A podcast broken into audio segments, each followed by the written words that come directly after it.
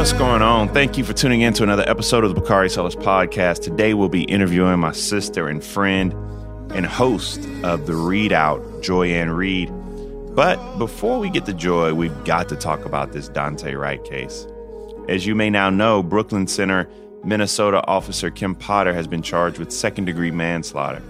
Under Minnesota law, second degree manslaughter applies when there's someone who has created a quote, unreasonable risk. That person kills someone through their own negligence. The maximum punishment in this case would be 10 years in prison, though notably, sentencing guidelines call for about four years for someone with no criminal history like Officer Potter. So, what does this mean in plain language? Well, this means that uh, the prosecutors believe that the accident narrative sticks, and it's one they believe can stick before a jury. Now, I imagine some folks want to know why no murder charge was made, and the reason why no why there is no murder charge is because it requires a premeditation or a depraved mind that demonstrates a total disregard for human life. That's what we have with Derek Chauvin. In this case, though, what we have is a fucked up split second decision that falls squarely into manslaughter, which is what you use when a death is caused by someone's negligence, which in this case is the negligence associated with apparently thinking your gun was a taser. Now, look, I know many of y'all think it's bullshit, but you charge what can stick and what you can get a guilty verdict on. And even then, we've got to get a jury, largely made up of white folk, to not give a police officer who says something was an accident the benefit of the doubt. Now, if I'm being honest, my suggestion here is to keep expectations low and play that the family has a good lawyer for the civil suit. Shout out to Ben Crump, and they get paid because the likelihood that Officer Potter will actually go to jail, even on manslaughter, is slim to none. So, what can we do? We need to change state law so that the Officer Potters of the world financially feel the consequences of their actions. Police need to carry insurance, just like I do as a lawyer. And the state of Minnesota needs to eliminate any qualified immunity that would prevent this kind of accountability from happening. Because maybe, just maybe, if you think your pension is on the line or that your insurance premiums will go up if you make a bad decision, you'll know the difference between a taser and a gun. And that's that on that. Now on to our show with my good friend, Joy Ann Reid. Hey, welcome to IKEA, where even this desk is circular. Huh.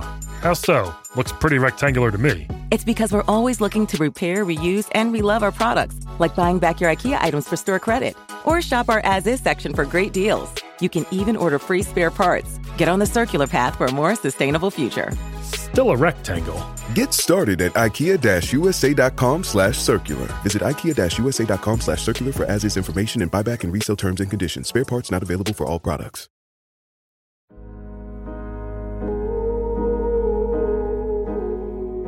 Today on the Bakari Sellers podcast, I have the privilege of having one of my heroes. I don't even know if she knows that, but she carries the banner for so many of us day in and day out. It used to be week in and week out. Now it's day in and day out. What happens when you persist? Joy Ann Reid, what's going on? How are you? I- am good. Now you're gonna make me cry. Now I'm gonna start calling you nephew. Look what you done done. Oh man. What you so done look, did. let, let me ask you this. Let me ask you this kind of before we get into the more of the substance. The other night, and I don't know if people valued it as much as as I did. But the other night, you had the opportunity to interview Don Lemon, and you know, I remind folk often when I'm talking about race and the structure of race in media, I say, you know, we only had two, now three black primetime news host. That's Lester Holt, yourself, and Don Lemon. Talk about that moment where you and Don were able to. I looked up, I was like, damn, I turned to BET by accident. I didn't know. we, we, try to every so often turn the ReidOut into BET. But yeah, no, you know what? So I, we got this window of opportunity because Don wrote this really terrific book. It's um, really good. Oh, This is the Fire, which by the way, he is a fantastic writer. I, am a sucker for a great writer. Uh, and he is a fan, as good a writer as he is a journalist. So because he wrote the book, he was able to get the little bly where he could go on MSNBC to promote the I've, book. I've, I've, used that. I've used that loophole before. got to use the loophole every so often. You got to do it. And so um, we, you know, I didn't think they'd say yes. Honestly, I was like, we should put Don Lemon on, and I thought that they would, that CNN would say absolutely not. But somehow you know, through the magic of his relationship with his management, uh, he got on the show. And, you know, first of all, the intro I totally messed up because I was so nervous. Don is a friend of mine. Okay. I, I actually have, I met him. I still remember meeting Don Lemon in 2012 at the National Action Network um, conference. And I had admired Don. Don's one of my uh, idols in the business. But I got to meet him because David Wilson, my boss at the time at the Grio, was like, "Oh, let me just introduce you." And Don was so cool and so nice, and now we've become friends. Um, but I was so nervous interviewing him because I was like, I can't mess up an interview with Don Lemon. Like that would just be the end of my career. So of course I flubbed the whole intro, which I had edited. So these are the words I had edited because I edit all my scripts and I either write or edit my scripts. So I'm like, I knew I knew exactly what I was supposed to say, flubbed it, messed it up. But then I, I got to talk to him. But you know, it meant a lot to me because we are so few in number. Yes. I, I felt the same way when I first met Lester in person. There's so few of us that we we all we catch eyes you know, and we see each other in the hallways and we know we're like, it's you and me, bro.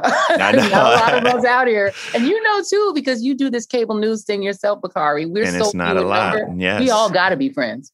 I tell folk all the time that you can't afford to have a bad day because, especially, particularly for black men, the way that white folk in particular see black men is through the lens and prism of you on TV. So you can't be angry. You can't, and it's hard sometimes. And I, you know, Angela and I talk about that often, but I You know, know you feel. though?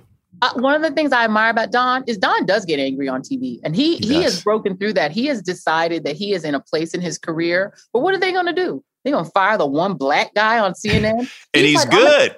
and he's he gets good. good numbers. He gets good ratings. People, you know, he has viral moments that are always on social media. And I love the fact that he is owning.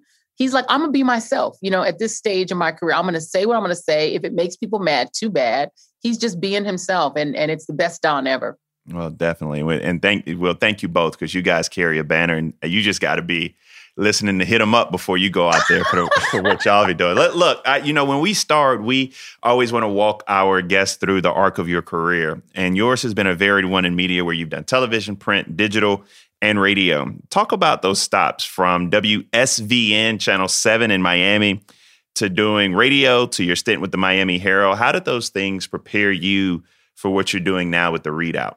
Well, I always like to tell people I started my career at Fox because WSVN was a Fox affiliate, uh, making seven dollars and twenty five cents an hour as a morning show news writer, and I got the job because I, it was sort of a, a crime of opportunity, right?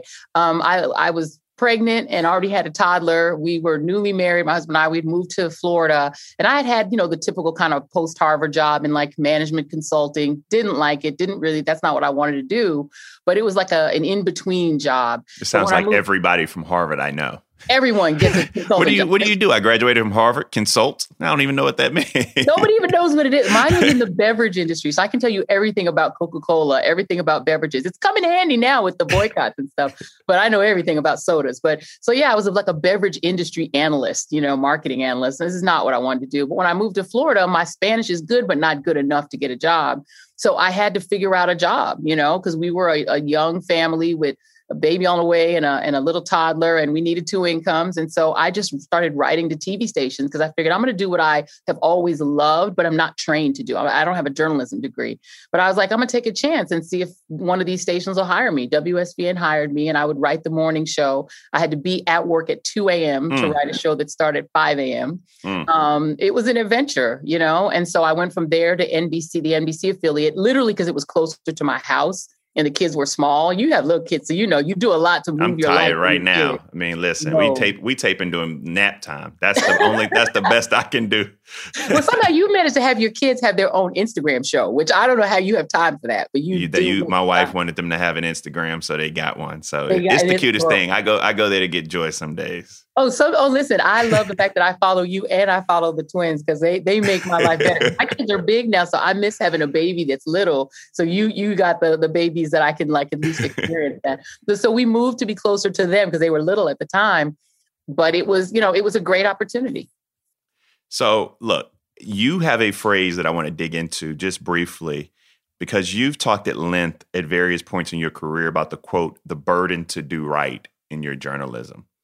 What does mm-hmm. that mean? And how does that inform your orientation as a journalist, especially how you approach your role now as host? you know the way i think about it is after i had done you know news and dropped out of news because i was you know too political and i wanted to you know work on politics and try to get rid of george w bush and then from there ended up in radio because i just keep trying to figure out well what what is the voice that i want to have through all of that writing columns and being on the radio and doing all these various different kinds of media what i found out is even when i thought of myself as being a, a you know just a small time sort of media figure for some person out there, what you say really matters and you're speaking for them. You know, and one of my bosses in radio always told me this never forget that what you're saying, you're speaking for somebody. And if what you turns out not to be true, it can be crushing to that one person. Or if what you're saying winds up harming their community, that can really hurt that person. And I'll never forget being at the Grio, which was at the time, it's grown now, over there now, eating a, a, a lady with her like and the 12 year old said, You're from the Grio because I've seen you on TV. And the girl started welling up, her little eyes started, and I was like, this I, am just me. Like i am literally nobody important. I don't know why this person is becoming so um, emotional but she was a brown skinned little dark skinned mm-hmm. black girl. And she just loved the fact that there was somebody who looked like her that she could see on tv and read online. And that just made her so happy. So i feel like i think of that little girl that I need to make sure that she's proud of what I'm doing, that I'm speaking for her, that I'm emulating, you know, the things that, that matter to her, that I'm that I'm putting out there the energy she wants and needs yes. in the world. Because yes. I feel like if I don't do it, it's not like there are a hundred of us. I wish there were a thousand or millions of us out there. Take a little not- pressure, take a little pressure off, wouldn't it? yeah. Let's talk about the moment we're in now. Now, I want to frame the discussion because I have some questions here. I had to prepare. I wanted to make sure I was prepared for Joy Ann Reid, but I, I was doing some thinking about black trauma in the in the moment we're in, and it made me think about Daunte's aunt just recently, and Daunte Wright's aunt. Yeah. Um, and she remarked that George Floyd's girlfriend was Daunte's teacher, which put me in the mind frame of Fred Hampton's mom babysitting Emmett Till, which put me in the mind frame of our lieutenant in Virginia being cousins and calling uncle Eric Garner. I mean, when you think about that cycle of trauma and how it's like you know, one degree of separation and you're looking at where we are, just describe your feelings and emotions when you're covering, in particular, this Daunte Wright situation, mm-hmm. coupled with this Chauvin trial. It the interconnectedness of us as Black people, right? Even if we don't personally know each other, all of our stories are interconnected. All of our experiences are, are interconnected. I'll never forget talking to the late Vernon Jordan, who it just somehow didn't occur to me given his age, and he was so urbane and interesting, always seemed young to me. Um, but that he was, eh, you know, he was Medgar Evers' age, and he was also one of his best friends. Correct. And he told me about talking to him and about Medgar's pain and depression sometimes because, you know, Vernon was in Georgia where they were making some progress. Medgar was in Mississippi where it was like the heart of darkness. And the terrorism was so extreme and the progress was so slow. It was the lowest rate of voter registration in the country, and he felt like a failure sometimes mm-hmm. because he and and you know Vernon talked about saying to him, you know, you are saving the world, like you are doing the work. But yeah, I mean, I feel like we all know these these these figures. You know, we all know someone like Eric Garner. You know, that's that brother on the corner. We all you know, we all know a George Floyd. That's the, you know, the happy-go-lucky guy in the store. Yeah. We feel like we know him even if we don't know him. And it hurts when they are killed. Each one of these deaths is personally painful, I think, to every Black person in America. And if we're covering it, we're supposed to cover it through that pain. But this, they each one hurts. I, you know, I still, Tamir Rice gave me nightmares. And I still can't look at him. He's the one face that I really have a hard time looking at and it's because of his age. He looks like my sons. Yes, yes. He looks like my kids. I mean, Trayvon was literally my son's age. I have two sons that are around his age, and I remember them asking me. You know, my youngest one was like, "Well, why can people just kill us?" Hmm. How am I supposed to answer that question? Because theoretically, they can't. But I'm not they, built for that either. I'd just be sitting there crying with my son. it was a lot of tears. Dude, Trayvon was hard. I can remember a good, you know, my best girlfriend's mom passed and going to the repast, and across the room was Sybrina. Because again, small world, South mm-hmm. Florida. They knew each other through church connections. And just trying to have a normal conversation with her when I felt so guilty that I still have my sons, you know, it's hard. Yeah. I mean, I can, I, and I now having a two year old son that I look at this really weird reflection of myself in. I've just been hugging him a lot recently since yeah. uh, Daunte's death. You know, how do you approach this when you hear narratives like accidental shooting um, in this Daunte Wright case?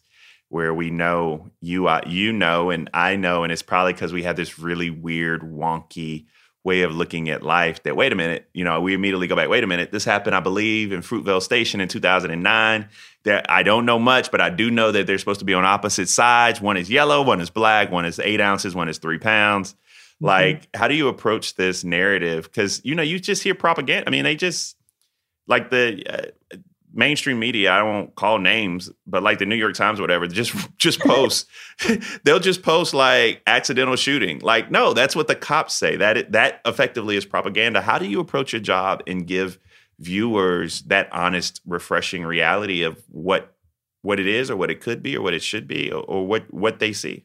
Yeah. No, I am a very big stickler with, you know, what we say on the ReidOut, right? Um, and one of the things that I have personally banned is the term police involved shooting. I hate that term. Like the bullet, right. like like how did bullet get there? how, was, how, how, was the officer involved? In what way was he involved? Was he nearby? you see, I know exactly. Was he in the vicinity? what do you mean in police? It, that is a because you know when we what we found out, um, particularly in the Tamir Rice case, uh, in, is one I'll give an example. Walter Scott is actually worse. Let me do Walter Scott. Mm-hmm. So in the Walter Scott case, I teach this case in my class. Every time I teach a class, a journalism class, I'm teaching out Howard, and I always teach this case to young journalists because it shows you what's wrong fundamentally with the media. The media is used to genuflecting toward power and, and absolving power, if at all possible, because the powerful are our sources. Okay. And that's a bad thing, right? You know, Watergate was not uncovered because powerful people in Washington were the sources, because somebody sneaked and gave out the information. If you just went to the official channels, you wouldn't have never you would have never got Watergate because official channels weren't going to tell you that. Correct. Correct. But we in the media rely so much on statement from police, police, and the word says versus claim, right? So in the Walter Scott case, police put out a statement saying that Walter Scott fled from police after Correct. fighting the officer for his taser, and in the attempt to fight uh, with the officer for the taser, the he was shot he was shot in, in, in terms of the way that the police said he was shot because he was fighting an officer for his taser. Later on, the video comes out when a very brave person videotaped it that no, he had run from the officer. The officer squared up, shot him in the back, and then tried to drop the taser on him, mm-hmm. planted on him. Mm-hmm. And police and, and every single media outlet got it wrong, local and national. All of them got it wrong. And they would have never questioned the police account. They would have just never questioned it. They would have gone with that story had there not been that video evidence. But we're supposed to be interrogating power, not reading their press releases and reading their statements. And police involved shooting is something police want us to say because it takes away the sting of police killing somebody. Mm-hmm. I rather police killing, police shot this person, police killed this person, alleged, you know, a, a, a potential murder case, something that's more specific I think we should do. I think we do a bad, we do a, a, disservice to the public when we use these euphemisms to give powerful people a pass. And you know what I always think about that Walter Scott? There's something that's been bothering me that one day I want somebody to tell me. But the black guy who was working with uh, Michael Slager that time, who signed off on that incident report and knew it was false. Yes you know these I, I, remind folk often this isn't this is a system that we're talking about. We're not talking right. about a lone individual. Talk about the chauvin trial really quickly before we talk policy and politics. Yeah. I think the prosecution has done a phenomenal job here uh, establishing the cause of death eliminating the defense's theory that george floyd died of of, of uh, had a cardiac event because of drugs. They've humanized him. What's been your assessment so far of the prosecution's case and I, I, dare not ask, but I'm gonna ask it anyway because y'all mm-hmm. ask me these questions all the time. questions you'd be like, I don't know the answer to that. But uh, what's your read on where you think the jury will ultimately go? Yeah. Well, I'll start by saying, you know, because I used to do radio, you get a lot of police sources, right? So I know a lot of cops. And my godbrother is retired NYPD um, sergeant. And that's um, what I tell folks. I'm like, black, every black person I know got a cop in their family. Every like we're single yeah. All of us got cops yes. in their We know police. We know that. we know them well, yeah. Very well. We related to them and everything. Um, and if you ever, and you, as you, if you ever done radio, you know they love to gossip. Cops be calling on the, the, the warm line Listen, I can't go on the air, but let me. They they sit in the car all day, you know. so what they got to do but listen to the radio and call in. So I, you, you get a lot of sources that way. But I never believe police are going to be convicted. I don't trick myself into thinking they're going to get convicted. I mean, Walt, George Zimmer was just playing like he was a cop and he got off. You know what I mean? He just was a fake cop. He got off. People don't convict police of, of murder. Walter Scott's a great example. That jury hung locally. The only reason that Slager's in prison is because the feds got him. Correct. The feds had to come for him because the the tr- the local jury trial heard all the evidence, which sounds like a slam dunk. There's also video, and the jury hung. You only need Correct. one pro cop, ardently pro cop juror on that jury. One one person to say, you know, if he wouldn't have resisted, or That's one right. or one person to say, y'all don't know how difficult a cop's job is. Yep and you end up in that situation. I mean that that is we're always we're always just one person away. One person. How do you, and, well, I mean, but I will say the prosecution has done a masterful job. Man. They are as good as OJ's defense was good. You know what I mean? It was just the flip of the OJ case. This was this has been a almost perfect prosecution. I've never seen a stronger case against co- uh, a police officer, and I've never seen so many police officers testify. That's what I was going to say. They they picked up Chauvin by the pants and threw him over the over the blue wall. Yeah, like you're not on this side no more. No, I mean literally. 10 police officers have testified against him. That is amazing. The most senior police officer on the force, Mr. Officer Zimmerman, the police chief, that's very unusual. And the only other case recently that I can think of where police testified against police was the Mohamed Noor case. And Mohamed Noor, the black officer who shot a white um, tourist from Australia, he was convicted of third degree murder. And he's right. appealing his sentence right now. Black cop shot a white lady. So that's a little bit different kind of case. Um. So I would guess right now that Chauvin is not going to walk because there are about four black people on that jury. I I can't think of four of, of a you know a jury that's that mixed, racially mixed that would acquit. Unless I don't know, you know, there could be four Clarence Thomases on that jury. I don't know. I, don't, I mean, the jury, the jury can be eight four hung back there. I, I that it, it could be. You Correct. know, we, it could be a hung. So I think it's either a hung jury or he gets third degree. He gets either second or compromise. third degree. Yeah, it'll be a, a compromise yeah. or or a yeah. hung jury. So, uh, how do you think? And I, have been, I was disappointed with my with my friend Joe Biden's kind of response in the this. What do they call it? The spray the the press yeah. spray or whatever. Yeah. I'll be getting a text message about that disappointment after this show airs. I know. but how do you think the Chauvin trial and the Daunte Wright shooting affect the conversation around policing in Washington? I, you know, Biden did not surprise me what he said. I have to say, you know, I, I and also I, I didn't. I wasn't surprised either. I was just disappointed. Yeah. yeah, because you know what, when you say the term working class, people think you mean poor people, but you don't. You mean cops working class is cops, you know, working class is plumbers, working class is yeah. people who may actually have a lot of money. They, they're maybe pretty affluent and have a second home and go on yeah. vacations every year. They just didn't go to college necessarily. You don't have to go to college to get the job, even though some cops did do college. So Biden has always got one eye on working class people, and that includes black working class. Because again, why do we so many black people know right. cops? Because it's a working class job with a pension. It's one of the few, you know, West Indian people is like, you're going to be a teacher, you're going to be a cop, you're going to be a teacher, you're going to be a police, you're going to be a nurse. You know, something where you can get like a, a pension with a union, good job, right? So there's a lot of West Indian cops, you know? So um, I think he's always got one eye on that working class vote. So I think that's why he said what he said. But I do think that the George Floyd, something about that killing has changed something about America more weirdly enough than like mass shootings of children have. You know, there's something about that nine minute snuff film that has shaken Americans in a weird way. So I, think it's more likely now that we'll get some sort of reform at the federal level. But you know, there's also we need 10 Republicans because it looked like, you know, Prince Joe Manchin, the Prince Oh my God. You didn't vote for Joe Biden just to pass a, a Joe Manchin and Kyrsten Sinema, you know, palatable platform. That's what I want. I, when I voted, Right. I voted early. When I voted, I was like, I'm voting for Joe Biden, but I want him to do the everything Joe Manchin wants him to yeah. do. Make it as weak as possible. It's like one tea bag tea. I hate tea. that. They don't. That's like that's like that sweet tea they make up north or whatever they do. Anyway. Yes, when they say it, they say, "Would you like a sweet tea?" and they give it to you, and you're like, what is it? What, what is this? Is this is this Lip, is this Lipton? it's two bags of Lipton. what is this? And Lipton's not even tea, by the way. Tea that's dirty water. There you go. Your beverage, your Harvard degree, doing good work right there. What do you What do you think ultimately happens to the filibuster in Congress? I don't know because it enraged. Okay, so now you now now you gave me a headache because this filibuster thing, it drives me so crazy. They are clinging, Kyrsten Sinema and Joe Manchin and them clinging to this old Jim Crow bullshit rule that is not in the Constitution and that was really literally just used against us. Correct.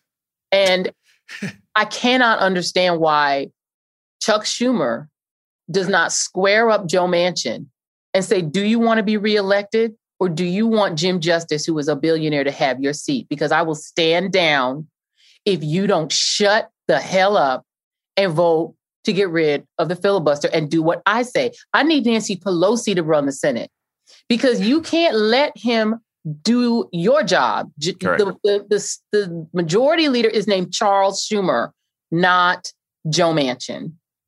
Well, you Put him in his place. You can't tell. Before I let you go, I wanted to talk about the Republicans for a bit, particularly this growing divide that appears to be emerging between corporate America and the GOP. What Mitch McConnell has called woke capitalism. I, am gonna get that on a T-shirt. I kind of like Please. that. the insur- the insurrection, Donald Trump, and now these states' voting rights uh, these anti-trans rights bills are forcing corporate America's hand on whether they stick with the GOP or cut bait. What do you make of what appears to be a very real split between corporate America? Shout out Ken Chenault and the, and the GOP. I love it. This is this is why integration worked, right? Because after the civil rights movement, your dad was a part of it. You know all about this a lot of these corporations really quick fast were like give me all the smart black people i can hire and put them somewhere in my company right there was this sort of hiring speed to try to fur, you know create Correct. Walmart started hiring black people in, in management they're like we'll hire like a, a person that'll be the community liaison and make them black or you know coca-cola was like we'll find some blacks and put them on the board and you know it was and so the, the what's happened now is that there's a, enough momentum and enough black consumer momentum where these companies realize it's really bad for business when the tastemakers, ergo black people, turn on you, you are turned on and you are done. And so, as younger and younger people are more and more diverse, you know, five year olds are already, your kids already live in a majority non white generation. Correct.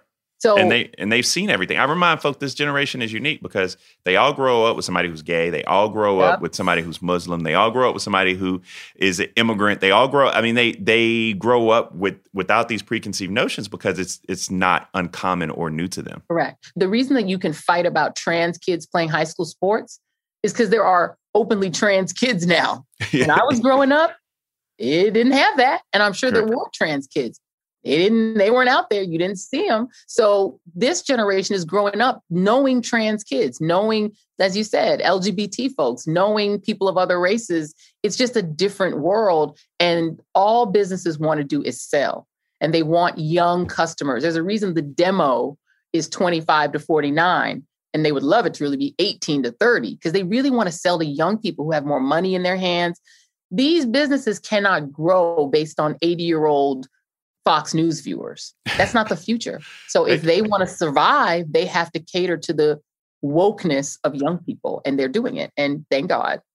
Well, I just want to say thank you so much for taking some time out of your day and spending 30 minutes with us on the Bakari Sellers podcast. You were busy. You are one of my heroes. We keep my my mom always calls me and she's like, "Did you see? Did you see Joy-Ann Reid last night?" I'm like, "Nah, mom, wrong channel. I was, I, I was on. I was. What are you talking about?" So, oh, well, well, listen, I, we're, we're, gonna put you on for your next book because you were we were you were on my podcast for your book, but we're gonna sneak you on to the. We I just will. sneak people over from CNN every so often. Just yeah, to, no, I love. You know, our folks watch both channels. They oh, trust me, they forth. do. They they do flip back and forth. I can't remember which one I saw you on, but you you were good. So, oh, I have so many people come up to the street and say, "I love you on CNN." to see you on the CNN, and I'm like, "Yes, ma'am." Especially yes, if it's an old yes. lady. I'll be like, "Yes, thank yes, thank ma'am. you for what job security. Thank, thank you. you, ma'am." All right, be blessed. Kiss the babies and your husband and everybody for me. Have a great day. All right, same to you. All right, take bye-bye. care. Mm-hmm. Bye. Before I let you go, this is a personal shout out for me. I have to shout out my friends in the Atlanta University Center and shout out to Clark Atlanta. I'll be speaking at your uh, class of 2021 graduation. But one of our own, Morris Brown College, is back on the path to accreditation. In case you missed it this week, it was announced that Morris Brown College is on track to be a candidate for accreditation. If approved, this would allow Morris Brown to accept federal financial aid, which is the holy grail for colleges and universities, because the overwhelming majority of American college students accept federal financial aid. So that means they can rebuild enrollment.